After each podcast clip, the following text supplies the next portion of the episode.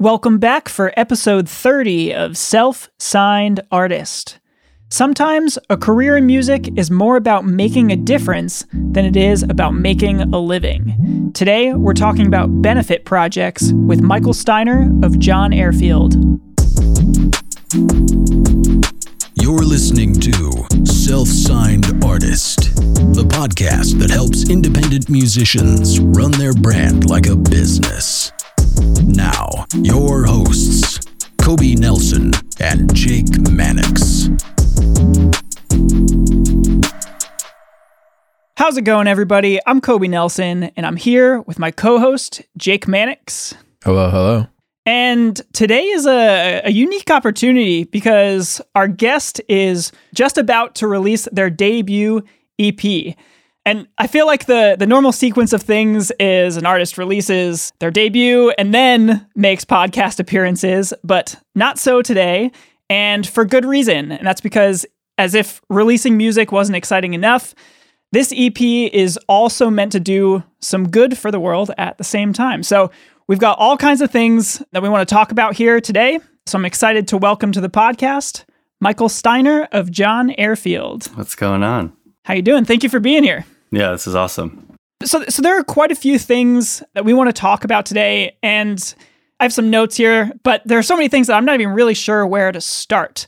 So let's kind of start off at the beginning where we start with most of our guests and talk about your background a little bit and, and how you got into music. So, can you tell us a little bit about yourself, what you do now, and how you got started making music? Yeah, for sure. I'm from Hartford, Connecticut, and probably, uh, maybe not an expected answer, but probably the first musical thing I did was musical theater. So, mm. you know, but like we're talking elementary school, middle school, but high school came around and a lot of friends were getting into playing in bands and playing in their basements and whatnot. And I was gifted an instrument, a bass from a friend, because I really wanted to be able to play music with people when they were jamming and playing in in their houses. And that's kind of the beginning of playing music and writing music. And that kind of was the start of learning instruments and getting together with all different combinations of people. And then I went to school in Brooklyn at Pratt Institute.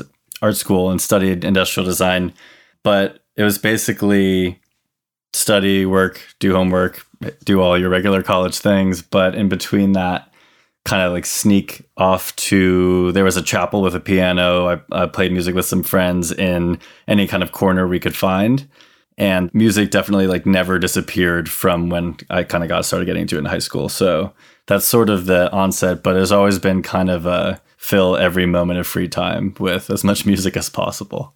Yeah, that sounds like you did a lot of different things too. Sort of starting from, I guess, starting from a uh, the vocal side of things with the the musical theater in elementary. Do you remember what the first show you did was in elementary For sure. school? It's, yeah, I think it was The Wizard of Oz. nice. Um, yeah, yeah, I was. Yeah, it was that. Actually, it was The Wizard of Oz. There's a musical called Little Abner. I don't know if you guys are pretty big uh, old school musical fans over there, but um, I was just thinking about it because I found a picture had to play a character who started as a lanky person, which was very hard, you know, for me to get into. And I turned into a muscular person. I was like nine years old, and they sewed us this muscle suit out of cloth and like stuffed it with stuff. And I just will never forget. I don't know why I kept on doing musical theater because I remember walking out on stage and literally the audience of parents and family just laughing at these like oh, three boys in these like ridiculous muscle suit. But anyways, kept on going. Booked a big gig as the Wizard and the Wizard of Oz, and it was the rest. The rest was history. Moving on up, yeah.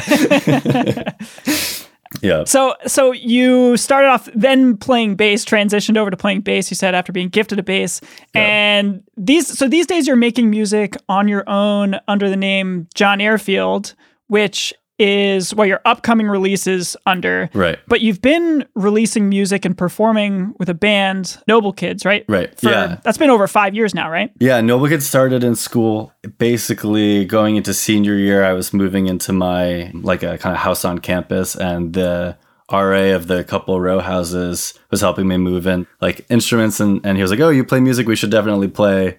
And we actually followed through on that and set up some stuff in in the basement and basically never stopped playing music. Bryce and I, he like he is someone who I would text at three o'clock in the morning, be like, "Are you still working on stuff? You want to just go play music for an hour?" so that kind of those things turned into, "Hey, we should."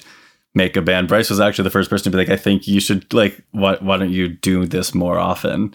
Mm-hmm. And so right when I graduated in, in 2013, he was like, let's make an EP, let's do let's do something. And yeah, so Noble Kids was my total mu- music existence between graduating college and just about a year ago and when we all kind of moved to different places. But that's what kind of taught me what else there was to do in music, what it meant to actually make a record and sit down in the studio and like playing my first show, like playing a show in New York, even if it's just like, you know, an empty room and a and like an upstairs above a bar, like it, it was just like that was sort of Noble Kids brought all of those opportunities and all of those experiences. Mm. So were you were you kind of both the songwriters for that band? Yeah, I think Bryce is someone who probably has been has been musical.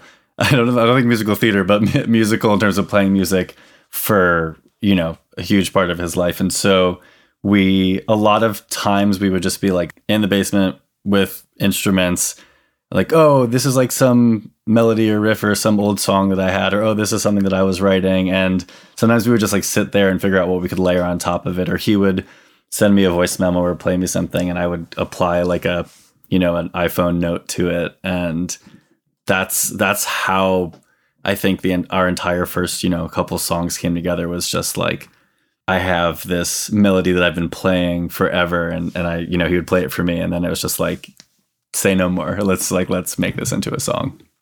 Nice.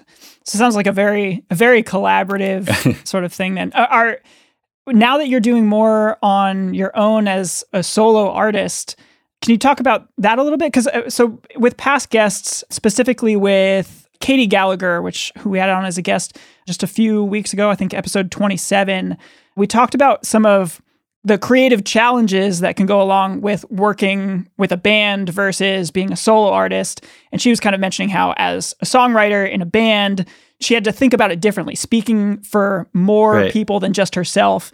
And it was somewhat freeing to kind of go solo. Does that line up with your experiences in any way? I think, I mean, I, I like team sports. Like, I love people. I like being around people. I like working on projects with people. So, Noble Kids was amazing because everybody contributed to making what that band and that music was. And I once, you know, like logistically, Noble Kids was no more, was thinking about what I wanted to do next. The idea of doing it alone was actually really, really daunting. I, I think that it was probably like the longest I went without like wanting to really like write anything because I was like, you know, mm. a bit of imposter syndrome and like, can, can I do this? And but I think I tried to stop feeling bad for myself like very quickly because it's music and I, I think I kind of tried to give rid of some of the expectations I had set for myself. And also John Airfield is me and it's an opportunity to maybe say more directly subject matter and, and things about myself personally that I didn't put into like a into the bigger forum of what was in Noble Kids. But it also is an opportunity to work with a ton of new people. And even if it's just working with someone I've always wanted to like have their voice on something or have them produce something or have them play, you know, 20 seconds of guitar on. It's John Airfield is solo, but it is also somehow bigger than anything that I've done so far. Right. I think that's I think that can really be true for a lot of quote unquote solo acts. I, am wondering if you can talk about maybe the flip side of the the challenges that go along with being in a band. Can you talk about any other maybe unexpected challenges that came from being solo and still and still having that kind of collaborative aspect or even just being solo in general at all yeah i think i got really used to always getting feedback like kind of instant feedback mm. and a lot of times when i'm looking for old demos like i will come across g chats or emails or conversations that i had with like all of the members of noble kids of sending snippets and it's like i can't believe i took that for granted of just like instant feedback on ideas that you have like positive and negative. It's just like very daunting to i think for how my brain works to lose that. Mm. and that's something that i've had that like john airfield and the project has taught me and i want to continue to learn is just how to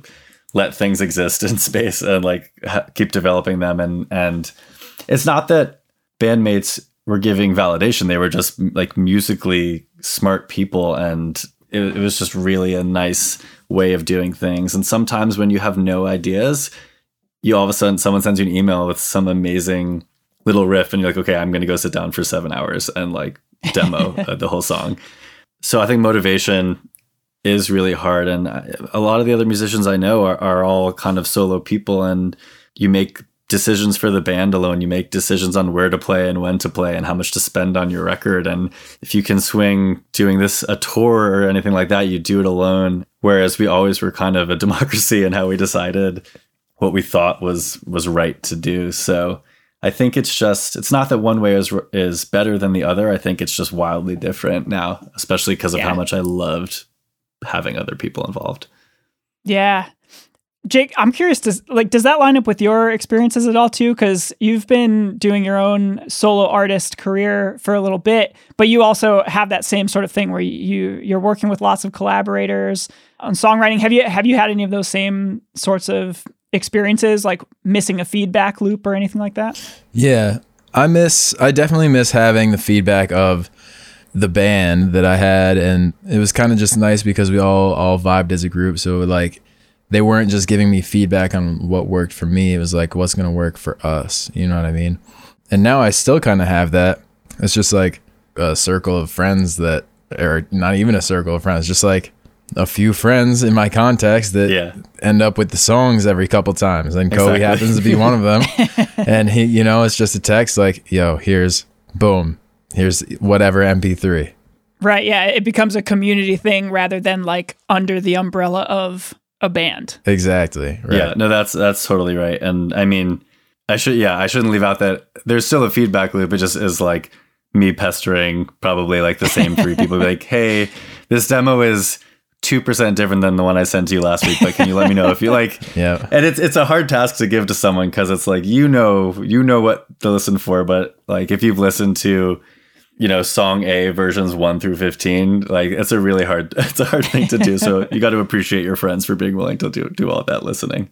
Yeah and you can always change more. That's the that's the yeah. toughest part. You can always you can always keep changing it. You just got to sit on your hands sometimes. Yeah. Well i mean i think maybe that is part of the the thing about being the solo artist at the end of the day is that you do that's the one thing that you you really can kind of decide that like this is yeah. the the point where i can call it done. Yeah uh, so, so you just announced your debut EP for John Airfield, which for for people who are listening, it's just been announced. As of the recording, it actually hasn't been announced yet. Right. Um, so it's called 1999, and it's coming out on December 4th, which is two days from now for all you listeners out there. If you're listening on the day that this episode comes out.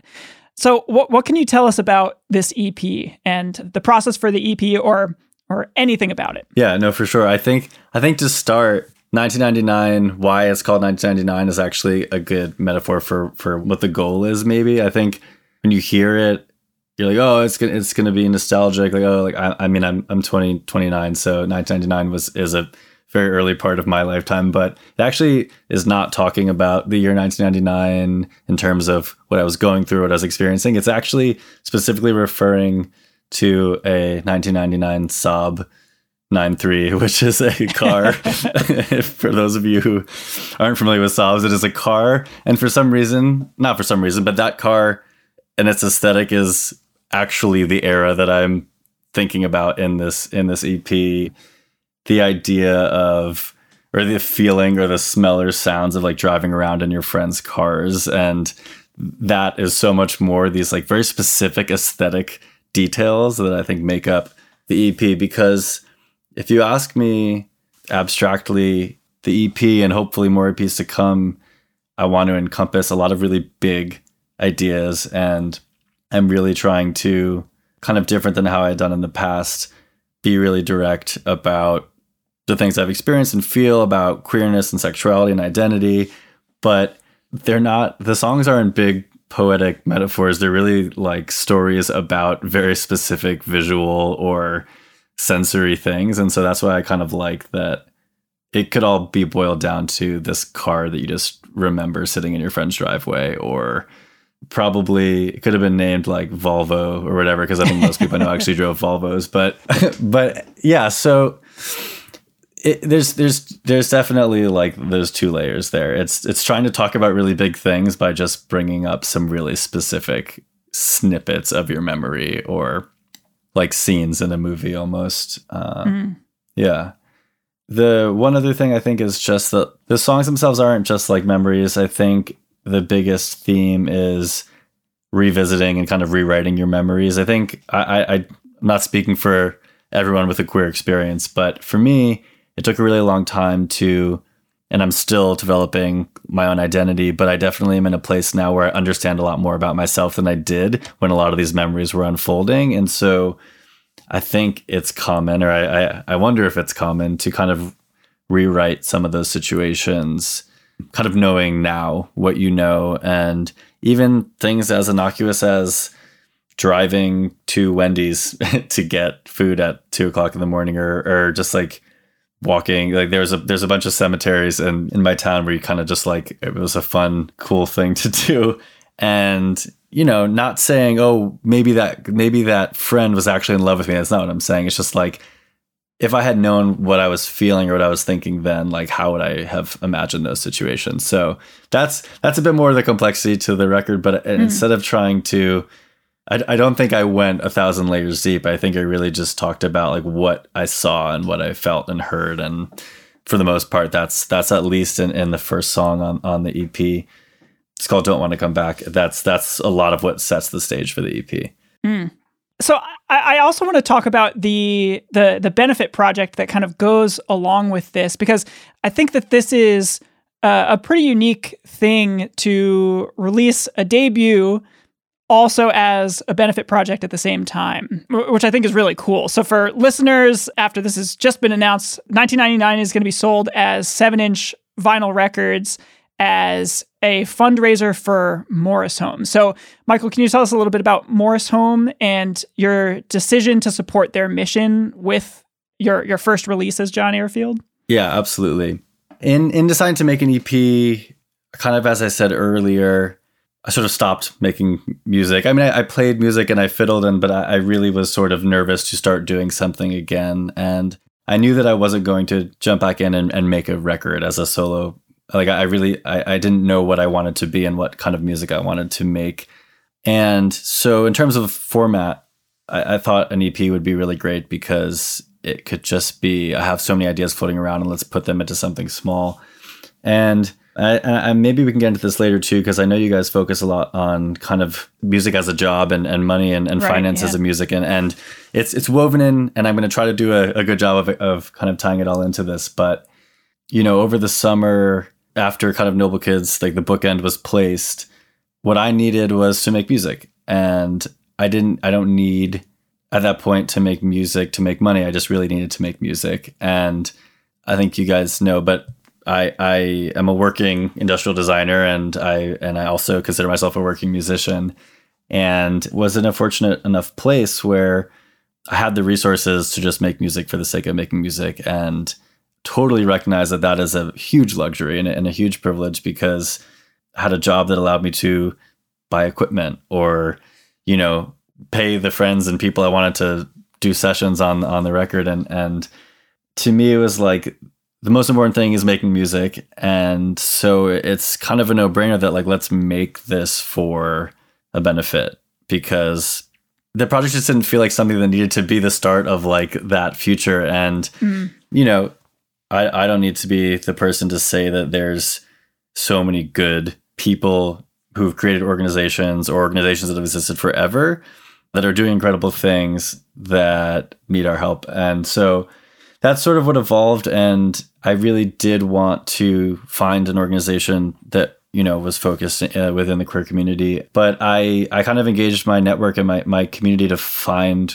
you know what that was. And I have I have two really good friends who I kind of asked to help me make a list. And one of them that came up was the Morris Home, and they are a I think they're the country's only home dedicated to recovery service for trans community and gender nonconforming community. That stood out immediately because not only are, are they basically the only people who are doing this thing specifically, but I think it's something that absolutely gets overlooked. I take a lot for granted. I mean, we all take a lot for granted, but you know, as a queer person, I have never really thought about should I have to worry about if I if I need services like that or if I need support or mm-hmm. if my you know that, that that will be a problem for me and that is well, that's short sighted absolutely. But reading about what they do they're located in Philly and I just think that it's a good it's a good kind of starting point for what I hope to be multiple EPs and multiple causes because I think there's a lot of people who you know whether you're queer whether you're not queer look at what what that community needs and there's there's so much that you would you would just forget to think about and not even not even start to think about and that's to me what Morris Home kind of represents so I'm really excited to get it out and be able to you know in at least some capacity provide some donations to that. So I hope that was hope that made sense. yeah, absolutely. I mean, I I think that's so so cool that this is how you decided to go about starting off this project in the first place. Because I, I mean, like you mentioned, we kind of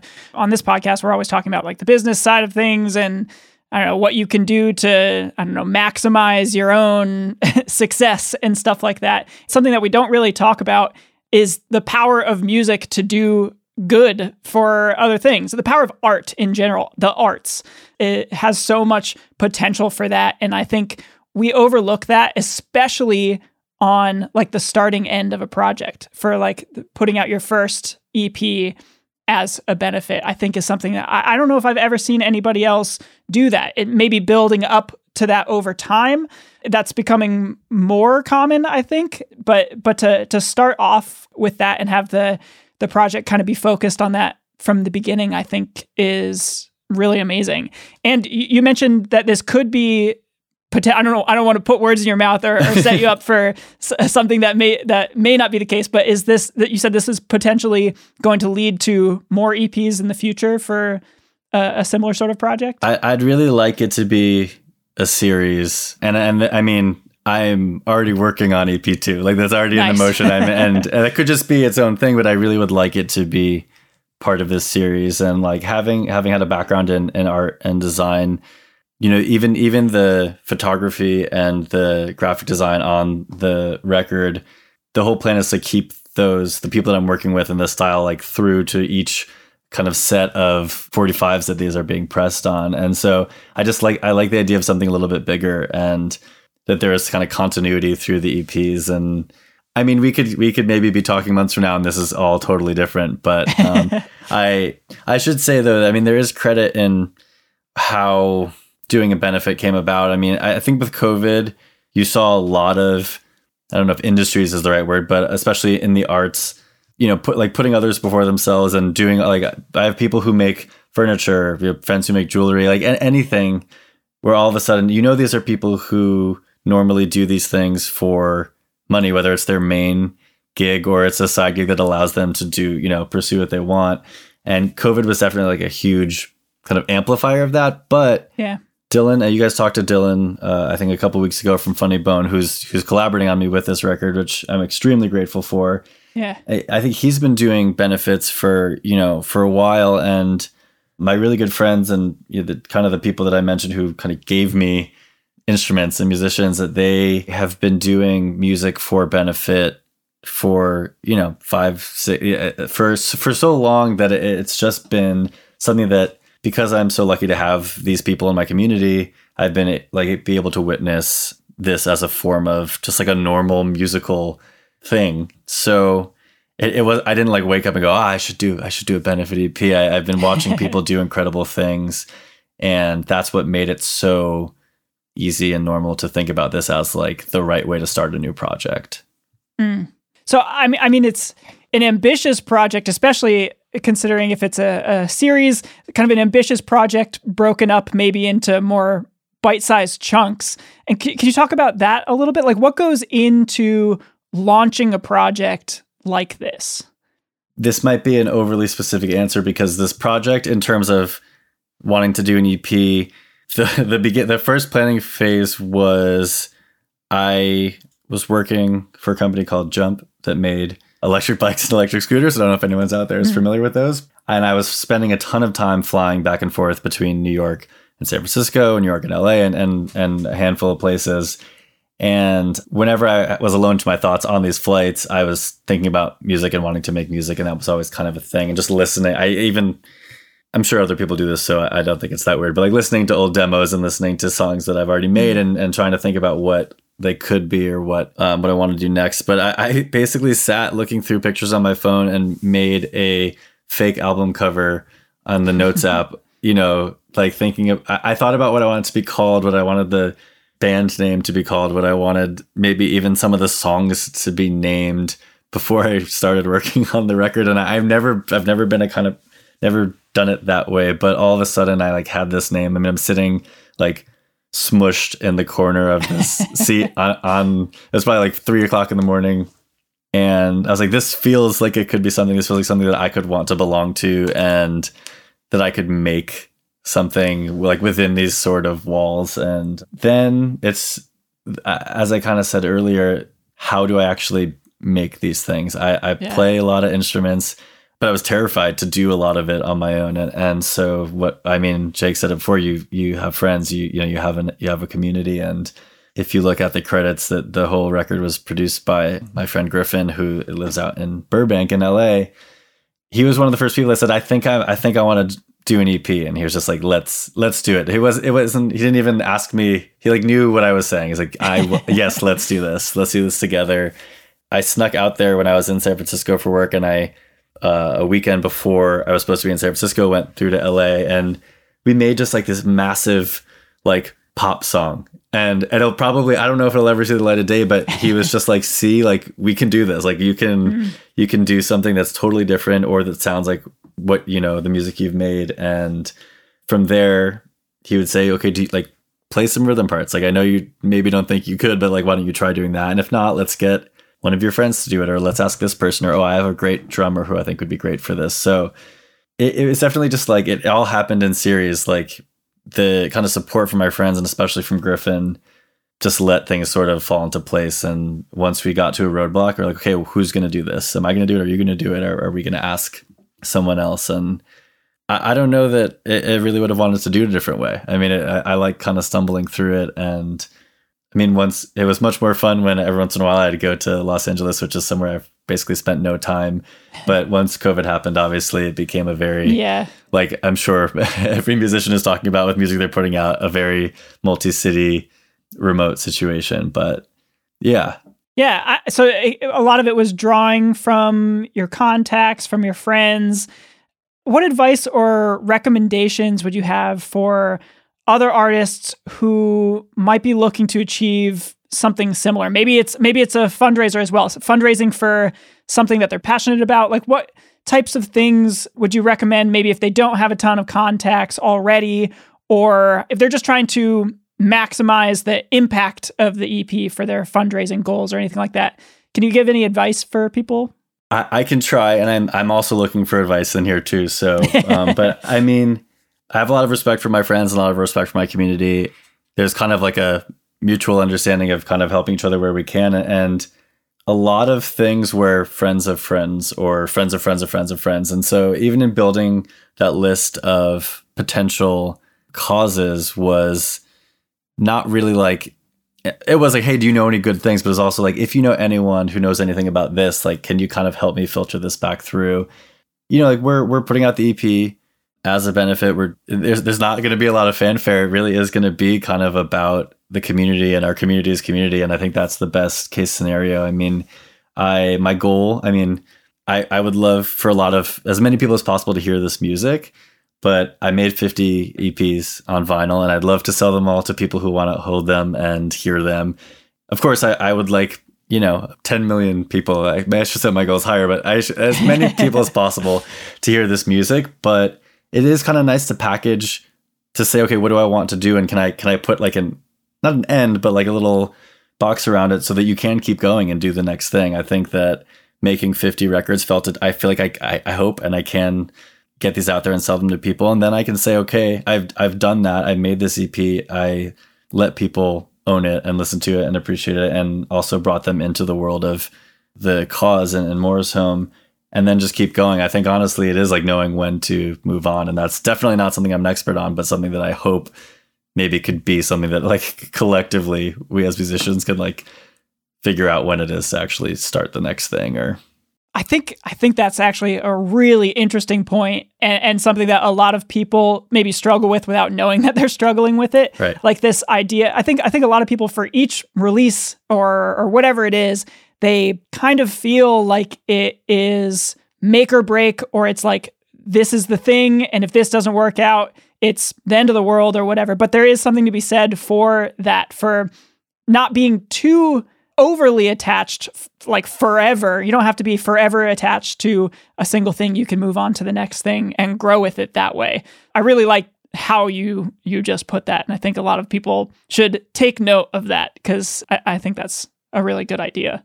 I just think there's so much weight on how the music industry exists and like what promoting your music is and what what does it mean to feel like your record was successful. Like there's all the things that we all pretend we don't care about that of course are things that are just ingrained into you that you want so badly to achieve and check off a box of having this person write about it or get a rating or like I, I, I am I would be lying if I said that I don't like trying really hard to undo the kind of superficial desire to have that but like I don't care I don't care what I say any other time you can quote me like I would of course would freak out if some big blog wanted to give a you know a rating to something right. that I had made but I think that what I'm starting to learn from other people and a lot of people close to me who are making music is is just really how to put like all of that want and all of that effort into your community because that's like that is it doesn't just happen on its own. And with 1999 and this EP, I feel like I have a lot of work to do to like get back into the music community in New York and and I thought that it would be next to impossible to really connect with people and who are still making music, but it's like everybody is looking for someone to talk to and you know hear about their projects and stuff that actually i think do you that, think your your other role outside of music as a, a designer has had any impact on on that as well? Like because you're i guess you're you're an artist in more than one sense of the word. So how do those things kind of overlap in your mind whether that's on a creative level or on a business level and connecting with people?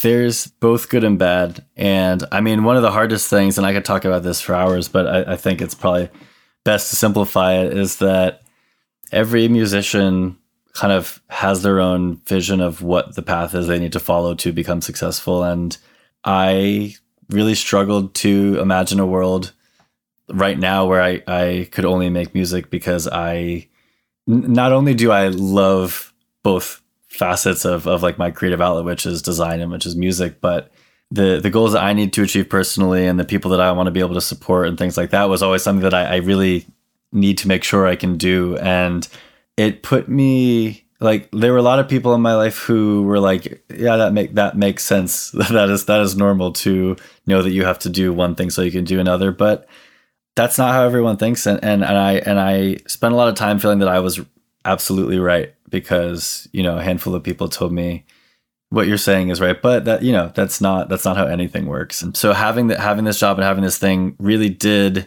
uh, and on the negative side made me a bit too like everyone should accept that this is a thing that you can do and this is a way you can do it. But on on the positive side every everything whether it's a ep or a song to me like i definitely treat as solving a problem and like you know who am i making this for?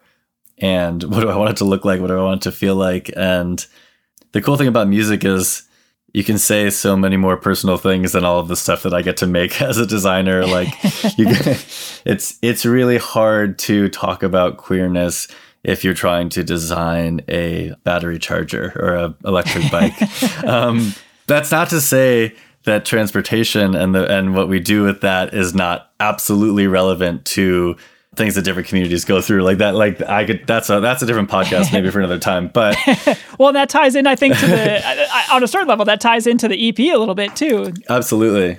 Yeah but it's like whether you intend to or not the way the music industry is it forces you to treat yourself like a business. Like it's very hard. Even mm-hmm. the most like ethereal locked away in the woods people like you still have to you, you're still trying to make something potentially sell it and like get it into the hands of people and make sure that their experience with that thing is exactly what you wanted them to have and that like right now I like I just started a new uh, new job as a designer and I'm designing 3D printers and that's completely that's very different than music and it's very different than bikes or, or whatever that is. But every day it's trying to say, okay, there's all these different types of people that are going to interact with something.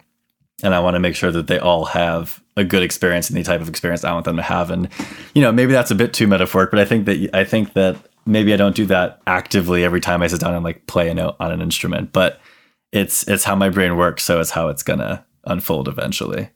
Well, I, I think that's really, really important because, I mean, that's one thing that we talk about on this podcast a lot, thinking about the listener, considering who your audience is. And I think a lot of people, a lot of times, think that there's either that or there's making something that is personal and true to yourself. Th- those can't coexist. So I'm I'm really glad that you framed that really nicely. That there there's both of those things going on. You can make something personal and also be thinking about the experience of the listener in the end and and make something that serves both purposes. It's pretty cool also that you have a job where there's that overlap with concepts that apply both to your music and to your work. That's somewhat unique, I think, in the sense that for a lot of people, the day job and the music career sometimes don't really coexist all that well. Yeah, I feel like it's important to like I, I have to acknowledge that like the the work that I had and the company that I worked worked for and the people that I worked with were all part of the reason that I was able to continue to make music. Like when I played a show, I left at two o'clock so I could load in and it was fine. And then once I got there and like the lights came up, my coworkers were in the audience, like with a beer and mm. excited to see a show. And that's not that's not how it works at every situation. And my experience, I think, is I hope it's relevant for people who are, you know, doing a lot of different things. But I also understand that not every person's gonna let you just walk out and you know, or you have to take time off to play a show or you know, there were times where I all of a sudden had to be on the West Coast for two weeks, but had booked a show and I was extremely fortunate enough to be able to fly back on a weekend to play a show. And that's like not, wow. that is not something that I, I don't want anyone's takeaway from the way I talk about this to be like, well, you should just be able to work, you know, a crazy job and also play shows. Cause no, it, it like, it, I mean, it always comes back to the resources and the ability. And so I, I, I, I feel like it is important to acknowledge that like, there's a there is an immense amount of privilege and luck and to be able to in a situation where someone would say well i have to pull out of the show because like my boss wants me to pull an extra shift like that wasn't that was very rarely the case so. Yeah i mean that's a good thing to be able to see and acknowledge within your own situation and i think a lot of people a lot of people should kind of reflect on that on the the situation that allows you to to do the things that you're able to do right one of the questions that we ask a lot of our guests is about misconceptions that artists fall victim to. Like, are there any misconceptions that you can think of that you see a lot of artists fall into that we can set the record straight on for this episode? I, that's a really good question. I, I know I already touched on this, but I think I, I'll come back to it because as someone who's so susceptible to what's been defined as like what you need to do to put a record into the world, the like the people in my life who have reminded me of putting like investing back in the musical community is absolutely like I think it's something we can talk about slightly deeper because you know there's there's so much there's so many pay to play things there's so many things that are just like kind of a revolving door of like promotion and, and all this type of stuff but you know I'm I'm a nobody as much as anyone else like I'm I'm playing music I'm making music for a very small amount of people and with a small amount of people and so I think a, a big misconception is like, if you don't get any strangers like immediately to be part of what you're creating, that that all of a sudden is bad. And that's something that I thought and probably still subconsciously think. I I mean, absolutely do think. And so I'm telling you something that I'm probably contradicting myself, but you know, especially with the fact that there no one has played a live show, very few people have played a live show in like a year. And even before that, all of these great venues that I aspired to play to in Brooklyn and New York closed down because of the way that real estate works here. It's like, it, it seems obvious, but it's so easy to get clouded that the most valuable thing is investing in a community. And, and what I've seen people do with recurring house shows and just like, you know, like D- DIY things and then watch these friends and, and these friends of friends kind of launch off from that. Like the power behind that blew me away because I think it's such an easy misconception to say if you don't get your reach blog or your medium you hope that maybe that blog will work out that it just means that, that there's no launch pad and i've just seen people just take massive leaps from things that i probably ignored and took for granted mm. when i was first making music and i hope that kind of makes sense in what i'm trying to say there and it's it's not because i've experienced it almost because it like is absolutely the blueprint of what i want to do immediately like following this yeah I, I think that that is something that a lot of people feel and there's there's a lot of emphasis kind of throughout the music industry on like viral success and things right. like that. Like that sort of held up as like the ultimate success. You put something somewhere and somebody sees it, they share it with somebody else, and it gets shared with whatever, 10 million people or whatever it is. And that that is success. And I, I think, just like you said, a lot of people overlook a lot of the other ways that you can really build a strong career. And it's like there's always an opportunity that nobody's taken advantage of because they think that it's not the way to go off and do something. And it never is the way to go off and do something until somebody has done it and been successful with it. So right. to, to kind of go along and do things as they come at you is a perfectly valid way to do things and, and can be a really great way to, to build a career. I think we could think of a lot of examples of people who have gone about things in a different way and then it's it's ended up working out. So, yeah, I think that's that's a great one. Yeah, for sure.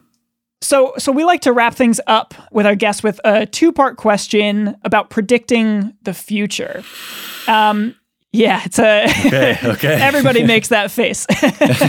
so it, uh, there's no right answers or anything like that. But first of all, if you had to guess or make a prediction, where would you see yourself and your music career going in the next five years?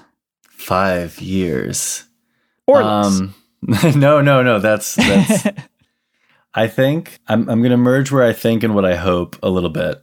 I I, do, I really do think that this the John Airfield and, and kind of what we're calling a solo project. I, I think that it is going to last, and I want this to be what I do for a very long time. When I make music, I'd like to make it as you know under John Airfield, but I I want I want to have it either be part of or help create just a massive like solar system and or not, not necessarily around John Airfield, but like I want John Airfield to be part of a much larger solar system of people doing these types of things. And mm. I, I don't want to I don't want to use the words wrong when I talk about like the seriousness of the music I'm making. I think that if I make an EP down the road or an album down the road that gets a lot more, you know, positive response than this first one, I don't think it's necessarily more serious than what I'm doing right now. But I, I want to keep on building this project to a point where I feel like the resources I can put into it and what I'm putting out of it are on a on a higher level Mm-hmm. So in five years, that's horrifying to think of a different number at the beginning of my age. But when I'm 34 years old, I, I, ex- I expect at a minimum to still be putting music into tangible things. And maybe by then to be able to play a show in front of people in an indoor space. Yeah. um, uh, yeah. Beyond, beyond that, my hope is just that I'm part of something much larger than what is right now. And that I was able to at least contribute to the to the building of that system. Nice, yeah, very nice. And then the the second part to the question is where do you see the music industry as a whole headed in the next five years? Like, can you make any predictions about what's coming? This is where there's really no right answers. yeah, I, I've, I've again, I have a think and a hope. I think that the behemoths of the music industry are not going to, and I don't mean to be so negative, but I, I don't think they're going to cave to truly supporting musicians in a way like you know a Bandcamp does. Like I, I don't see. I don't see the like capitalism of everything just just getting better in the next five years. I think it's absolutely going to get worse. And like in terms of the biggest of the big drivers, I, th- I think it. I, I see things like consolidation and and compensation just being things that I'm sort of afraid of. But the hope is that it creates a very strong counter in what already exists in communities and DIY. And I think I mean it's it's it's exactly the same thing that happens in society and politics. Like the the stronger the, that one side gets, mm-hmm. I do think what we're gonna have is a very loud, incredible, you know, indie scene or self signed scene or, or whatever it is. But I think I think that the behemoths are going to be very big, and I think it's gonna. I hope that in our li- like in our you know in the next five or ten years that we get to see some of the massive shifts in power and in, in compensation and resources because I don't think that 2021 or 2022 is the year that Spotify decides to pay people fairly or that Sofar Sounds decides to pay people fairly and that things like that. You know, I, I think that we're still in a place where business businesses will be businesses and I hope that's not too dark, but I no. I think I, I think I think with the yeah with the growth of all the things people are already up against, there has to be like an equal and opposite, if not a stronger opposite response. Yeah, I think we're obviously very much in line with that with a podcast called Self Signed Artist. So that's a perfect prediction.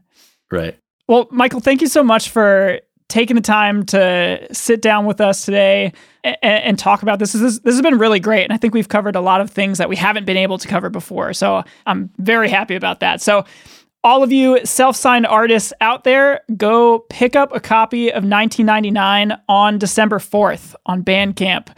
That'll be at John Airfield, so J O H N A I R F I E L D dot bandcamp.com. And that's this coming Friday if you're listening on the day that this episode comes out. And then also make sure you go and, and pick it up on Friday because this is going to be one of the, the days that Bandcamp is waiving their revenue shares for sales. So that's gonna gonna help make the biggest contribution to the Morris Home that can be made. So if you can do that on Friday, that would have the biggest impact also. And then if you want to learn more, you can also go visit johnairfield.com. You can read more about Morris Home there as well. And yeah, is there anything that you want to leave us with? Any other message or anything like that? Well, first of all, thanks. This has been this has been insane. This has been really good. I had no idea what to expect going into it, um, and this has just been like it, it, talking to you guys has helped me realize what I actually am trying to say to people about this project. So I really, really appreciate that. And nice. no, other than that, just yeah, really grateful, really appreciative. And December fourth, it's it's it's coming up in a matter of days. It's go time. Thank you guys for tuning in to this week's episode of Self Signed Artist. Go ahead and leave a five star review on Apple Podcasts and even leave a little written message, a little written review for Kobe and I to read. And we'll catch you next week. That's all we've got for you on this episode, and we'll catch you on the next episode of Self Signed Artist. Bye, everyone. Peace.